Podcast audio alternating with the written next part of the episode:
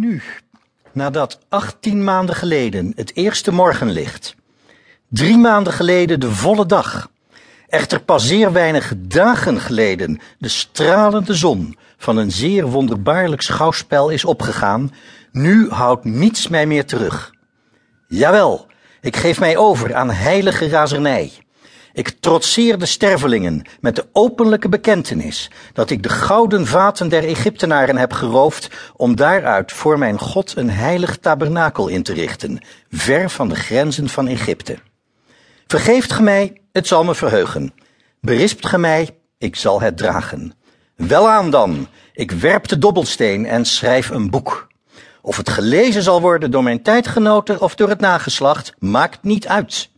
Laat het zijn lezer over 100 jaar verwachten, waar toch ook God zelf 6000 jaar op een beschouwer heeft gewacht.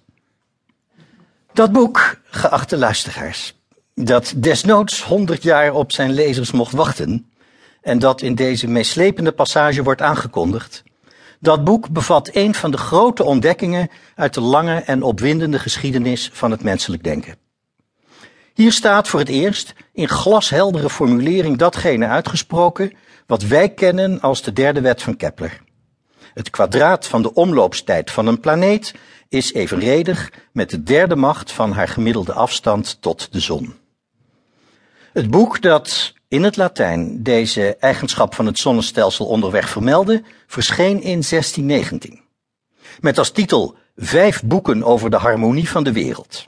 Het was geschreven, inderdaad, door de astronoom Johannes Kepler, en de passage die ik u voorlas vormt het slot van de inleiding tot het 5e en belangrijkste deel ervan. Maar is het nu die derde wet die de bedenker ervan aanleiding gaf tot de, we mogen wel zeggen, remloze vreugde waar hij hier zo extatisch blijk van geeft? Nee. Voor hemzelf was die wet maar een nevenproduct. Allicht verre van onbenullig, maar toch niet meer dan een nevenproduct van waar het hem eigenlijk om te doen was. Wat dat dan wel was? Daarover is de titel van Keplers boek heel duidelijk. Het is hem te doen om de wereldharmonie. Te weten komen hoe het daarmee nu eigenlijk gesteld is, dat is de zoektocht die hij een 25 jaar eerder is begonnen en die hij nu dan tot het eind heeft weten te volbrengen. Eindelijk doorziet hij nu ten volle de manier waarop God de schepping heeft ingericht. Dit is de triomfantelijke voltooiing die Kepler tot die uitbarsting heeft gebracht, waarmee ik zojuist deze collegereeks ben begonnen. En die extatische uitbarsting van Kepler, die bevat heel veel dat geschikt is om de reeks bij u in te leiden. Om te beginnen, ik had het al over de derde wet van Kepler, waar het hier dus niet rechtstreeks, maar indirect wel degelijk over gaat. Die is een kleine halve eeuw later onmisbaar gebleken voor de universele gravitatie van Isaac Newton.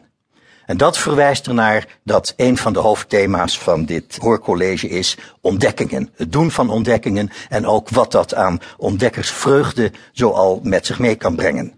Het vinden van dingen die geen sterveling eerder zo heeft doorzien en ingezien. Een tweede wat in dat citaat natuurlijk duidelijk tot uitdrukking komt, dat is die wereldharmonie die voor Kepler zelf de hoofdzaak was. En daarmee geef ik aan dat de wetenschapsgeschiedenis gaat niet alleen over ontdekkingen die wij nu ook nog als ontdekkingen accepteren. Die gaat ook over schijnontdekkingen, over zijpaden, over dwaalwegen. Een van de dingen die de wetenschapsgeschiedenis laat zien, dat is dat er niet een rechte weg is naar de ontdekking. Ten slotte is wetenschap mensenwerk en mensen zijn tot zich vergissen, tot falen, maar al te zeer geneigd en in staat. En ook dat zullen wij onderweg uitgebreid gaan merken.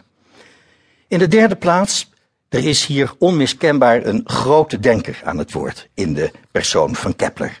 Grote denkers worden in de wetenschapsgeschiedenis niet allemaal, niet zo grondig, zo intensief erkend als eigenlijk naar mijn mening wel het geval zou moeten zijn. In ieder geval, voor mij is wetenschapsgeschiedenis onder andere de geschiedenis van grote denkers en de situatie waarin zij zich bevinden, de voorgeschiedenis van hun optreden, maar toch grote denkers die zich onderscheiden van ons veel meer gemiddelde mensen en die in de regel ook zeer bijzondere persoonlijkheden waren. En de bijzonderheid van de persoonlijkheid van Kepler, daar heb ik u in die passage al wel het een en ander van laten horen en daar zullen we nog wel meer zometeen van gaan tegenkomen.